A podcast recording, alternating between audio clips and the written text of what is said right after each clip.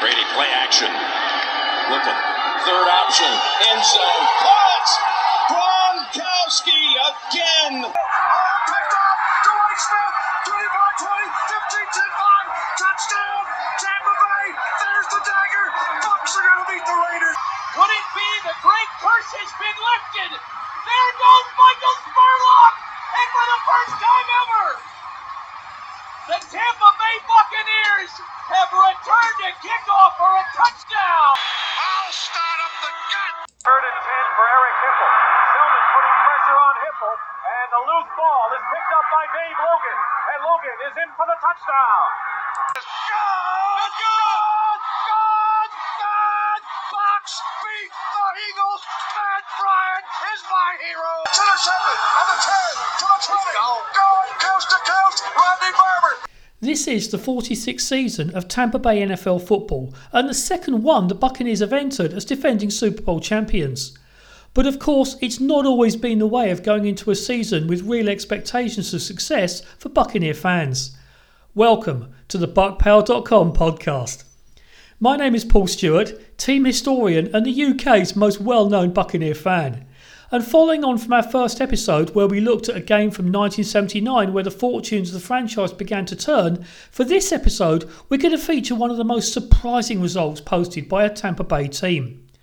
Now the Bucs opened two thousand twenty-one this week against Dallas, and alongside that we're going to go back to one of the most memorable season openers in franchise history, a game that still remains one of the largest ever victories for the Buccaneers. It's September the thirteenth, nineteen eighty-seven, and it's Ray Perkins' first game as head coach against the Atlanta Falcons. Now the Bucs were coming off two of their worst ever seasons, a pair of two and fourteen campaigns under Leeman Bennett. The number one overall pick, Bo Jackson, had even refused to play for the franchise. These really were the darkest days for Buccaneer fans. Now Ray Perkins had taken the New York Giants to the playoffs in nineteen eighty-one before returning to his alma mater of Alabama to succeed the legendary Bear Bryant. He was convinced to return to the N F L by owner Hugh Culverhouse, who deemed him my Vince Lombardi. DeBerg. And he connects with Bill Freeman. And the Buccaneers are on the scoreboard. Touchdown! Gerald Carter, Mark Carrier, the receiver. Tampa Bay scores yet another touchdown. I have two very special guests joining me on this episode, the first of whom is Joey Johnston. Joey is a long-term writer and columnist for the Tampa Tribune who not only covered the Bucs but grew up with them as well. He sat through each of the home games during their infamous oh and twenty-six start. He also co-authored the excellent book Tales from the Bucs Sideline with Chris Harry. Joey, what were your first impressions of Ray Perkins? Well, certainly it was uh, a... Uh, it's my way or the highway kind of attitude for Ray Perkins when he came in. He was coming in from Alabama, but he had previously been the coach of the New York Giants, and his charge there was to change the attitude, change the culture, which he did. And I think the same charge was in place with, with the Bucs. I remember the first uh, news conference. It was uh, all business and an icy stare if, if you didn't uh, ask a question that he liked. And uh, so he made it. He made it very clear that he was in charge, whether you were a media person or a player, and uh, the Ray Perkins era was uh, was one of a little, little bit of fear, a little bit of trepidation on the players' parts. Nobody quite knew where he was coming from. He wasn't a warm and fuzzy guy by any stretch of the imagination, but uh, Ray laid down the tracks and made sure that everybody knew that it was it was uh, it was his deal, and uh, people respected him and they certainly feared him. Ray Perkins served as his own general manager and orchestrated a rebuild of the roster through the nineteen eighty-seven draft, as the N F L was still several years away from free agency. The first overall pick, of course, was Vinny Testaverde, but subsequent selections brought Ricky Reynolds, Winston Moss, Mark Carrier, Bruce Hill and Ron Hall. A complete new passing game and two excellent defensive starters. This really was some draft. It, it, it was. You know, the, the thing is, I think you know, Ray Perkins is judged on his record, which, which he should be, and it, it wasn't successful in, in his four seasons. But one thing that, that, that happened, especially early on, he was a pretty good judge of talent. He brought some good players into the, into the Bucs, and uh, as it turned out, some of them went on and, and played well with other teams as, as their careers went on. But his drafts were not bad at all, and it, defensive linemen uh, that the Bucks have ever had. But eighty-seven was was really an influx of some really good young players. They actually had twenty draft picks in all uh, in that draft, and uh, you know it was it was a major turnaround. I mean, some guys exited, but he brought in some pretty good quality, some young players that, that formed the foundation of that eighty-seven team. One of the most infamous parts of Ray Perkins' first season was to introduce three-a-day practice sessions in training camp. What do you remember about that? I remember a lot of long days. I remember getting up early and coming home late because I was around covering covering that. And they would start, at, I believe, uh, if memory serves, seven or seven thirty a.m. was the first workout. And then you had uh, one in the early afternoon and then one in the evening. And uh, again, I think with all these young players, I don't know that they knew any different. They just thought this is what the N F L was. And I guess they thought every N F L team had three-a-days. But uh, again, he was laying down the tracks for an attitude and, and a culture, a way of doing things. And uh, for the most part, everybody just, you know, went in in lockstep and did, did as he uh, as he commanded. I think in, in retrospect, as time went on, when players looked back, that's when the complaints started. They talked about, oh my God, we, we had three-a-days. And I think the legend of those has only grown in, in, in later years. But at the time, I don't remember many complaints. I just remember guys doing what they were told, and, and they knew it was hard, but they were doing it. And uh, that was just the way they thought it was going to be, and that was the way Ray Perkins felt he had to kind of set the attitude for the team. One of the most popular Buccaneer players ever was at centre in this game, one of one hundred four games he started in the orange colours. Randy Grimes was a second round pick out of Baylor in nineteen eighty-three, and he never missed a start under coach Ray Perkins. Randy, nineteen eighty-seven was your sixth year in Tampa, but your third head coach. How different was Ray Perkins to John McKay and Leeman Bennett?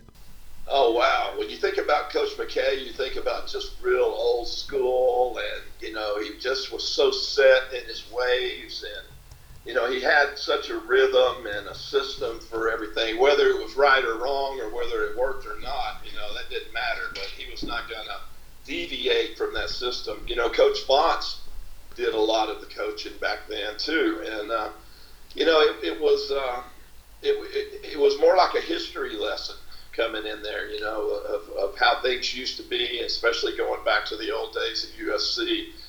You know, Coach Leeman, Coach Bennett, you know, I just uh, I felt like he always knew that he was only there for a short time. You know, I felt like he came in knowing that he was a, a journeyman and that he was going to be back to selling R Vs in Atlanta at any point, you know.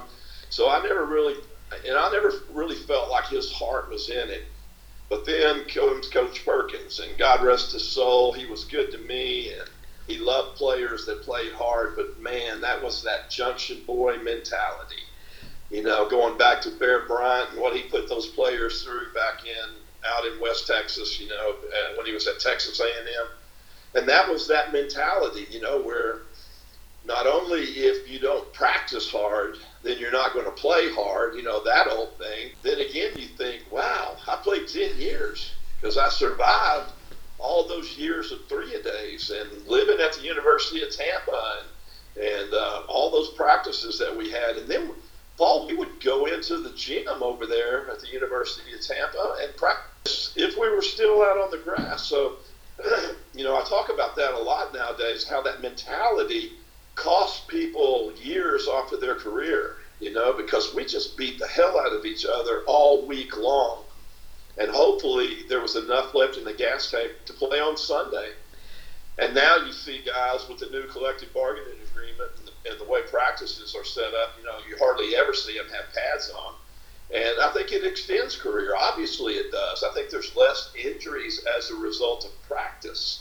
You don't hear about those practice injuries anymore or like you used to. So, I mean, the C B A's come a long way, and I think it's also proved that that mentality was wrong, that if you don't practice hard, you can still play hard. You know, I can remember being so tired before kickoff on Sunday, and these other teams are coming in out of Colorado or, or Wisconsin or Minnesota. You know, they've had a light week and cool weather. And, man, they would come out there just bouncing around ready to go. And here we were just dragging out of the locker room because we'd been beating the hell out of each other in one hundred degree heat all week. So what was happening in the world on September the thirteenth, nineteen eighty-seven? From A B C News, this is World News This Morning. Ronald Reagan was just over midway through his second term as president, and Margaret Thatcher had just won her third general election. Lorne Greene, star of Bonanza and the original Colonel Adama in Battlestar Galactica, had just passed away. In Rio de Janeiro, Brazil, a radioactive element was stolen from a disused hospital, leading to radiation poisoning in the area and to the perpetrators. And of course the story was picked up by the writers of twenty-four for a future series with Jack Bauer. The N F L season of course always clashes with the U S Open tennis, and the champions in nineteen eighty-seven were Martina Navratilova and Ivan Lendl. In baseball, the Toronto Blue Jays hit ten home runs in a single game against the Baltimore Orioles. As we said in episode one, the more things change, the more they stay the same. The fourth M T V Music Awards had just taken place, and Peter Gabriel's Sledgehammer, one of the greatest videos ever made, took ten awards. La Bamba by Los Lobos was number one in the Billboard charts and was also the number one album, taken over from Whitney by Whitney Houston. The U K number one was the legendary Never Gonna Give You Up by Rick Astley. Stakeout and La Bamba were the top films, although this was the week The Fatal Attraction had just been released and pet rabbits everywhere went into hiding. Once again, there was a Bond film you could go and see, Timothy Dalton's debut as double oh seven in The Living Daylights. Down in Tampa, it was eighty-one degrees and overcast at kickoff, with fifty-one thousand two hundred fifty in attendance. The four thousand five hundred no-shows would eventually wind up regretting their decision to give this one a miss. Coach Ray Perkins was in a shirt and tie on the Buccaneers sideline, as the N F L rules on coaching staffs wearing branded logos was not in effect in nineteen eighty-seven, although this look would just be a one-year thing for the coach. He'd also moved the Bucs sideline across the field to the north side, where they were in the sun but also facing the cameras. James Brown and former Bear Dan Jiggets were calling the game for C B S. They did five games that year. It was Brown's first season calling games, and of course he's now the studio host of Fox Sports N F L Game Day. He would wind up doing twenty-one Buccaneer games in all over the next seven years. Now the Bucs had lost five straight season openers. The last time they'd won was nineteen eighty-one against Minnesota. The previous season, Steve DeBerg threw a record seven interceptions as the Bucs opened that season with a thirty-one seven loss to San Francisco, with our previous guest Dennis Crawford in attendance. Bobby Futrell bobbled the opening kickoff, and Steve DeBerg led the Tampa offense out at their own nine-yard line. Two long completions to Mark Carrier and James Wilder on third downs kept the drive alive, and the Bucs had third and goal at the Falcon eleven-yard line. DeBerg,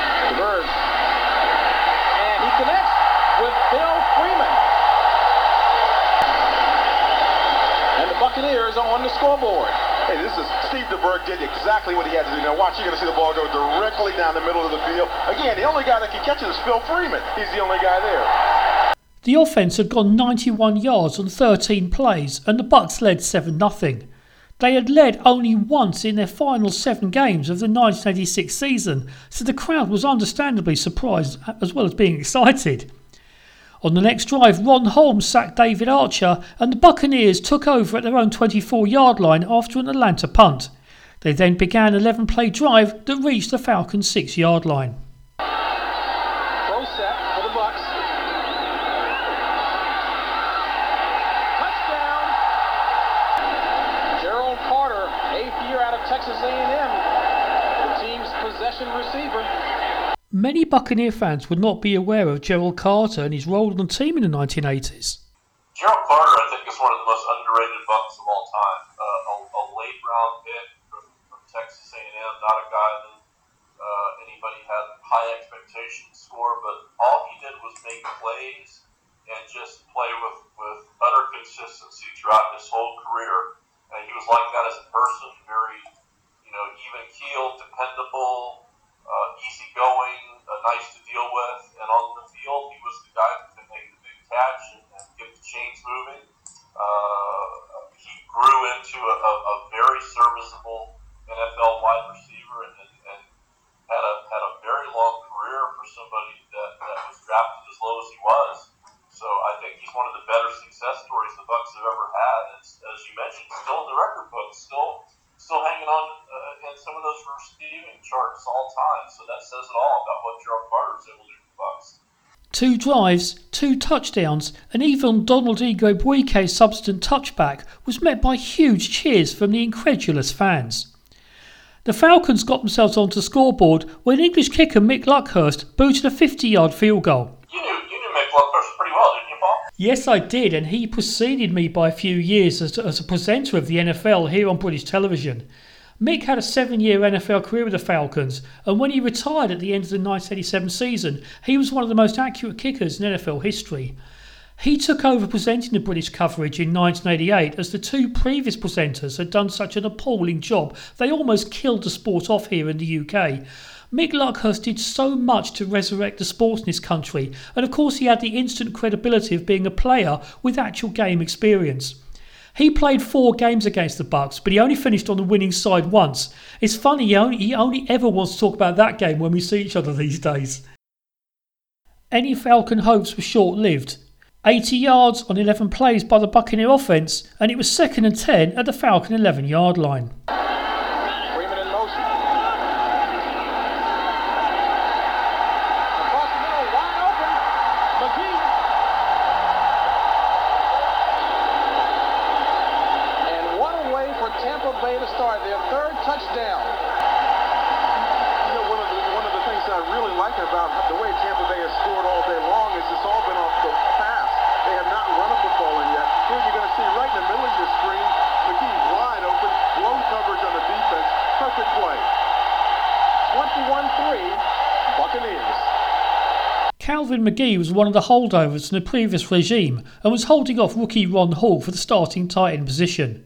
It then got even worse for the Falcons. Archer, under pressure.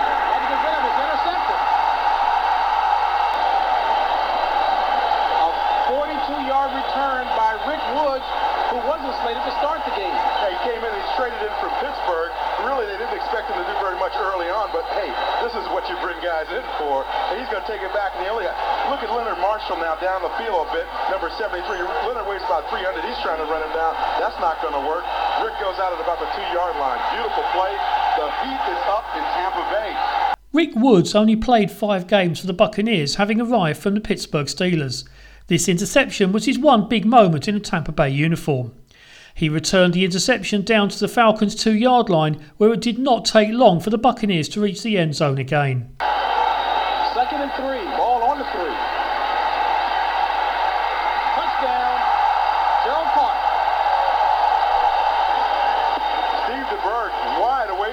Gerald Carter in the end zone for the second time today.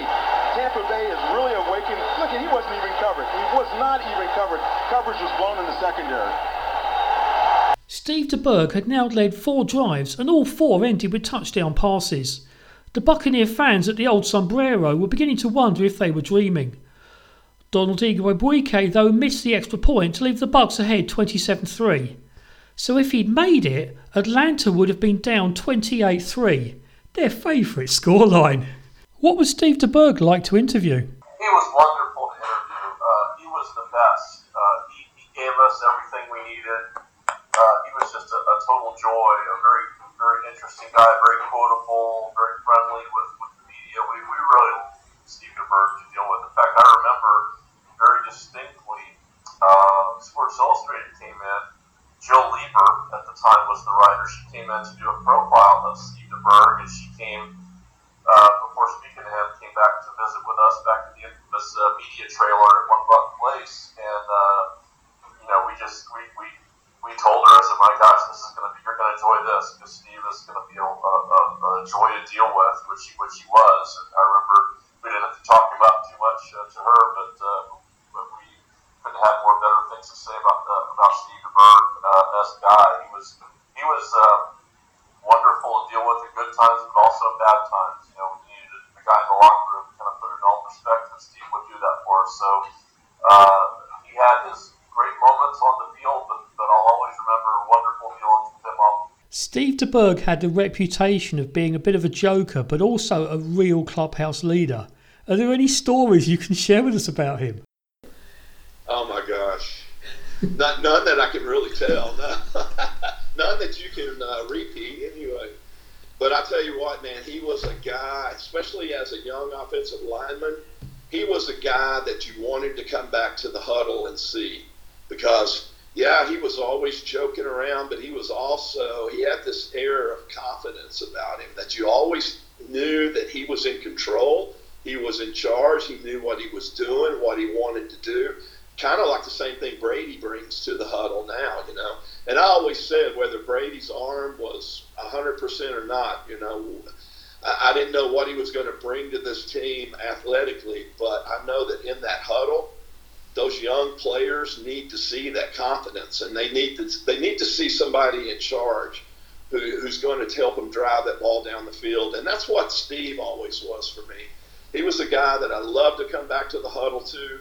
I always knew he was in control. He was always joking, but you always knew that he was in control. And, you know, I'd snap a ball over his head, or I'd roll one back there on a shotgun snap or something, and he would he would just rip me up and down. And uh, but I needed that, you know, because he was in charge. He was the leader, and he was always trying to make something happen. He didn't have a lot to work with, as you know, but he was always trying to make something happen. And uh, just a fun guy in the locker room. He was a fun guy to be out on the town with. Uh, everybody loved him. You know, he'd light up a room in, in, in, in an instant, and uh, he's still like that. I just I was just with him over at a training camp a couple of weeks ago. He's still that same person, and you can tell that by the by the pictures that you see on Facebook uh, of him out on the golf course or at different places. So, I mean, I love that guy, and uh, I learned a lot about professional football from Steve DeBerg. Only the end of the first half could stop the Buccaneer offence. DeBerg would throw a pick to Scott Case early in the third quarter, but it did not take long for the Buccaneer defence to do their thing.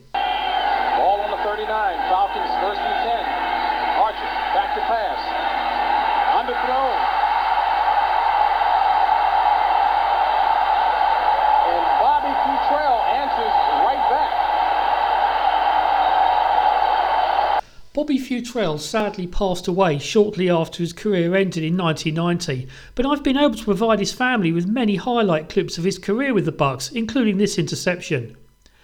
The Buccaneer scoring onslaught then continued. Second down. Over the top. Cliff Austin. It's a thirty-four to three ball game. Tampa Bay. Third and goal from the two. Carrier, the receiver, as Tampa Bay scores yet another touchdown. Left side of your screen, Mark Carrier makes an excellent reception, goes up high to get the ball, comes down, and Mark, hey, come on, you're not in college, you can spike it now, but he wants to take it home. And the point after is good, as Tampa Bay ties their all-time scoring record with forty-one points. They lead forty-one to three. This was the first of Mark Carrier's twenty-seven Buccaneer touchdowns, and it's only recently his franchise records have been eclipsed by Mike Evans. Joey, how would you regard Mark Carrier? Uh, one of the best in Buccaneers annals, for sure. Uh, and, and, and again, another very nice personnel move by Ray Perkins to uh, to pluck him out of a small school in, in Louisiana. And uh, Mark Carrier uh, you know, had a trial by fire as a rookie, but got better and better. By the end of the, his rookie season, he was one of the best young receivers in the N F L, uh, and, and had a great career uh, with the Bucs. Some of the best receiving seasons the Bucs have ever had. So I would regard him uh, as one of the best moves the Bucs have ever made. And, he, uh, and as you know, he went on to have a good success with other N F L franchises as well. But certainly next to uh, next to Vinny, uh, who, who who had some nice moments as a rookie. Mark Carrier was a, was a, a standout rookie, made small rookie teams that year, so a great, a great draft pick by Ray Perkins, no doubt. This was DeBerg's fifth touchdown pass of the game, a new franchise record, beating the one he set in nineteen eighty-five against Miami. The Falcons did get on the board when Stacey Bailey caught a thirty-four-yard touchdown pass from backup quarterback Scott Campbell, and no, it was not Rod Toast Jones being beaten on this one for once. The Bucks now had all their backups in the game, except, somewhat surprisingly, the one player everyone wanted to see, rookie Q B Vinny Testaverde. Fellow draft pick Steve Bartalo got his chance to carry the ball, and he scored his one and only N F L touchdown with just under four minutes remaining in the game. Third and goal, ball on the three. Bartalo gets the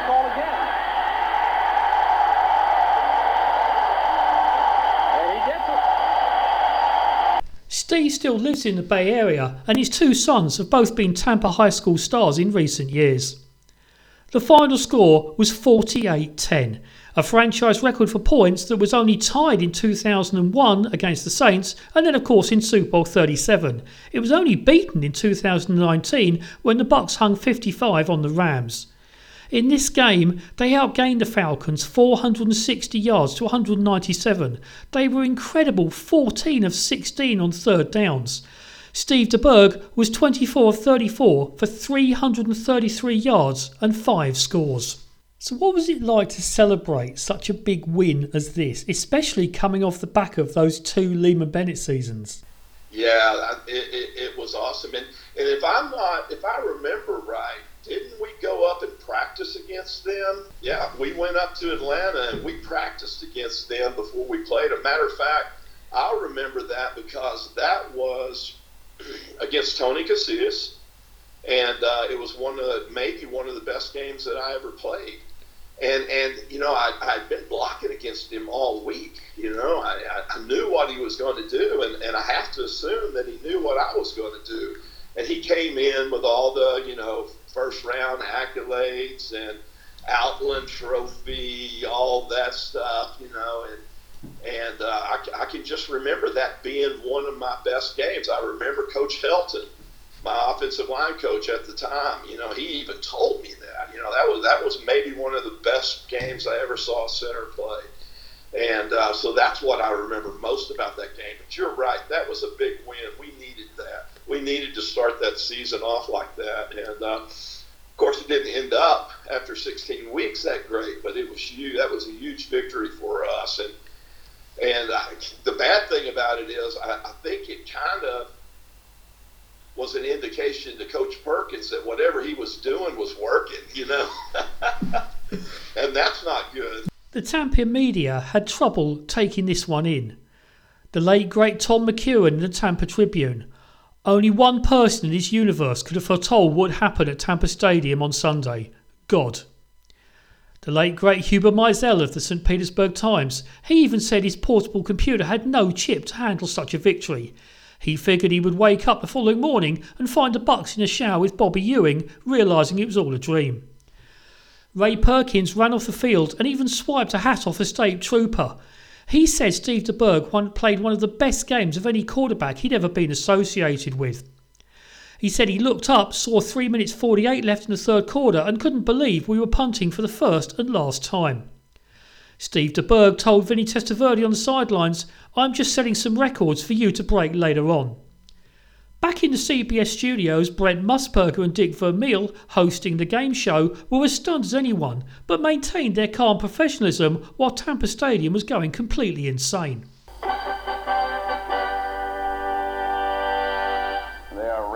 About one Vinny Testaverde, and now they must sing the praises of Steve DeBerg. Five touchdown passes. Can you believe that explosion by Ray Perkins' team today? He's had to be preparing for this league opener three or four weeks into the preseason. He's to execute that well. Now, do most coaches focus in on their opening game the way Perkins did with the Buccaneers? Well, I'm not sure what Ray has done, but whatever he did, he did right. And I think most coaches spend a percentage of the time in preparation for preseason games they push toward the league opener. It was said to be one of the toughest training camps of all. This game took place just before the players' strike. What do you remember of that? Well, I remember losing seven game checks. I'll never forget that. Uh, you know, that, that was a tough time on all of us because we all just wanted to play football. You know, everybody wanted to be out on that field and doing what they love. And but we also didn't want to be that one that crossed the line, you know. And when when the, the strike first started, it was it was all for one and one for all. It was nobody was going to cross the line. I think there was one or two, you know. But then the longer that thing dragged out, you know, you started seeing some guys saying, "Hey, you know, what what's going on here? What's what's Gene Upshaw really up to? You know, where where are we going with this thing? What are we trying really trying to achieve?" And you know, we were trying to get together and doing some small stuff, but you know, when you know when a bunch of Bucks get together, they're you know it's going to wind up being something other than a than a good practice. And uh, but we did the best we could to stay in shape. You know, we I can still remember. Uh, I, I forget who they were, which union, whether it was a longshoreman or what, but I can remember them coming over to the Hall of Fame Inn next door to uh, Buck Place and, and, and having this big meeting with us and, and teaching us how to strike and, and what to do during the strike and how to react and, and what kind of signs to make and you know and all that. You know, I can remember those guys, none of us, none of the players, but I can remember those guys standing in the lock in the uh, parking lot and launching grapefruits over the fence onto the practice field. You know, those guys were a real deal. You know, they knew how to do it, and uh, they were going they, they were there to show us how to do it. But, you know, I can remember standing on that balcony overlooking the practice field from the Hall of Fame and having all those signs and shouting and picketing out front and picketing at the stadium and all that. And, and those poor guys, those, uh, uh, you know, I hate to call them scabs because they just wanted to play too. But those poor guys, you know, they, they, were, they were in the middle of it. And uh, they were doing the best they can. A lot of them got opportunities as a result of that. But I'll never forget those days. But I'll also never forget those seven game checks. And, you know, to this day, I don't think I've ever gotten a letter from any of these young players saying thank you. Because we, we, we really went out on the limb and we really sacrificed a lot for the collective bargaining agreements that they have now. The Bucks would then lose the following week to the still powerful Chicago Bears, but Testaverde would throw his first N F L pass in mop-up duty. The players' strike then curtailed any developments for a month, although the B-Bucks, as they were known, went two and one, and the entire saga would lead to an excellent film starring Keanu Reeves and Gene Hackman. I'm definitely going to feature one of the replacement team games in a future episode of this podcast. The return game against the Bears, N F L Week six that year, and one also shown on British television, would see the Bucks blow an early twenty nothing lead, although this would be totally overshadowed by the unbelievable loss to the Saint Louis Cardinals, when the Bucks lost in spite of leading twenty-eight three going into the fourth quarter. Seven more consecutive losses followed, and Ray Perkins' team would end the year at four and eleven, albeit with Vinny Testaverde starting the final four games at quarterback. Are you still in touch with any of your colleagues from the Buccaneer offensive line? Uh, there's a few, there's a few, and probably most of that's my fault. And uh, being out over on the on the East Coast didn't help for the last twelve years. Or being in Houston for twenty years after I retired didn't help. But you know, there's some like Sean I still stay in touch with, and uh, Rick Mallory, and I'm trying to reconnect with Ron Heller now. But he's had a great career coaching in the league, and, and of course Jerry Bell and some of these guys that live right here. Yeah, you know. So uh, it's fun to be back over in Tampa. Uh, I told you earlier that we just moved from West Palm back to Saint Pete, so we're back in the area and reconnecting with uh, not only some of the players that, that I played with, but other guys that live here from, from all over the country. What is Randy Grimes doing now, almost forty years after you were drafted by the Bucks? Randy Grimes in twenty twenty-one. I don't probably the, the same thing I've been up to for the last twelve years, and if anybody knows my story, you know, I, I I was that guy who was willing to do whatever I had to to stay out on the field. And what that looked like was uh, taking handfuls of pain pills every day to practice and play through those nagging injuries and, and, and the pain that, that I had. Because I was not going to let somebody else be out there in my position at any cost, you know. And I was never going to be that guy who got a reputation of always being in the training room or always being on the injury report or always... always um, uh, missing practice. I was not going to be that guy. So, you know, my solution was taking handfuls of, uh, of pain pills and practicing and playing through all that. And, you know, I never expected to take what I thought was a necessary evil into my private life, which my retired life, which was really a full-blown addiction. It wasn't a necessary evil. At that point, it was a full-blown addiction. And, and Paul, you know, for the next twenty-plus years, I couldn't couldn't get that under control until uh, September twenty-second of two thousand nine. That's when I finally put up my hand and asked for help. And, you know, it, it took that long, unfortunately, because of pride, ego, guilt, shame, all those things, you know, for me to raise my hand and say that I didn't have any control over this anymore. So that's, like I said, to September twenty-second of two thousand nine, I went to treatment in West Palm uh, from Houston, Texas, and uh, after... Uh, After I stayed there and did all that, I just stayed in West Palm Uh, my wife came and moved out with me, and uh, you know, we've been in that industry ever since. I started a nonprofit called Pro Athletes in Recovery because, Paul, when I came into treatment twelve years ago, there was no resources out there for former N F L players. And uh, so I wanted, I needed to have something to be a bridge between the N F L players that were out there, and I, and I knew there was a lot of guys out there doing exactly what I was doing, and that was self-medicating injuries they got while they played in the league. And for the same reasons, they weren't putting up their hand and asking for help. And it was usually guilt, shame, pride, ego, but also because they knew that there was no resources out there. So I had to get the word out that there was resources available for former players. And uh, so that's what Athletes in Recovery was all about. The N F L started an organization called the Player Care Foundation. I started working with them, reaching out to these guys. We were able to help so many former N F L players with substance abuse and mental health issues that Major League Baseball got involved with the baseball assistance team.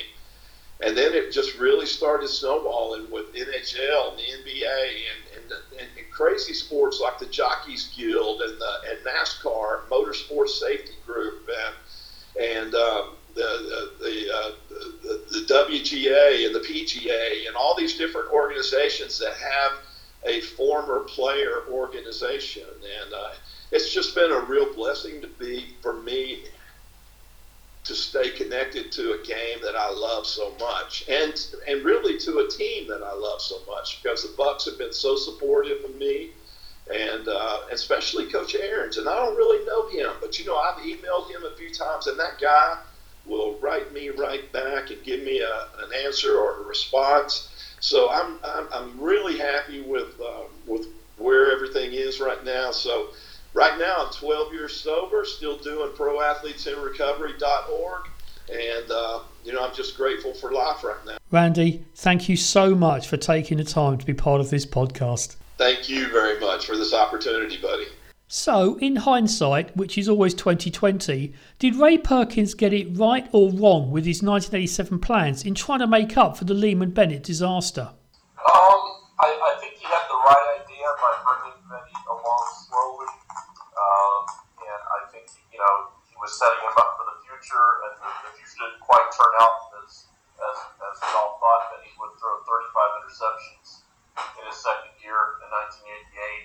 But uh, I, I actually liked what he did with, with uh, having DeBerg kind of set the table and give, and give Vinny some, a chance to, to uh, get his teeth into the league. The, the, the thing that the, the thing that happened, the, the team just fell apart. It wasn't necessarily Steve DeBerg, Ray Testaverde, the, the whole operation came apart. As you mentioned, that Cardinals game, they led twenty-eight to three. Had they won that game, the Bucks would have been five and three, and, and probably uh, in the playoff hunt as, as as the season unfolded.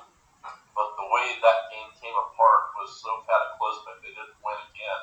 So I think uh, Ray Perkins did not do a good job of kind of the psychological aspect of managing that season, because they, they fell into a hole and they couldn't find their way out, whether it was DeBerg, Vinny, or anybody. Uh, that was the effective end of the season there at Busch Stadium. We didn't know it at the time. The Bucks were, were done, and, and that was that. They had to move on. So I think, in a way, Ray Perkins uh, set the table nicely with some good talent, but Uh, in, in terms of in-game decisions and in-game management, once they lost that Cardinal game, uh, nothing good came after that. Joey, thank you for taking the time to be in this podcast. Where can people read more of your work?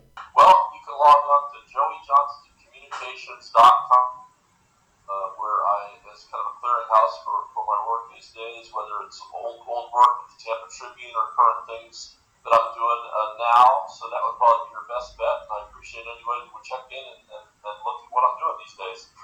And there we have what still remains the biggest opening day victory in the history of the Tampa Bay Buccaneers. They are eighteen and twenty-seven all-time in season openers heading into their twenty twenty-one game with Dallas, but in terms of shock results, this one will remain top of the list for many more years to come. And as we've already covered, the nineteen eighty-seven Bucks would go on to finish four and eleven, with two of those wins coming from the replacement team. We'll be covering one of those games in a future episode. For now, my thanks to my special guests on this episode, Joey Johnston and Randy Grimes, and also to El Needham and T J Reeves. Please rate and review this podcast wherever you download it from and recommend it to any other Buccaneer fans you know. You can contact me, Paul Buckpower Stewart, via Facebook or Twitter or by email at buckpower dot com.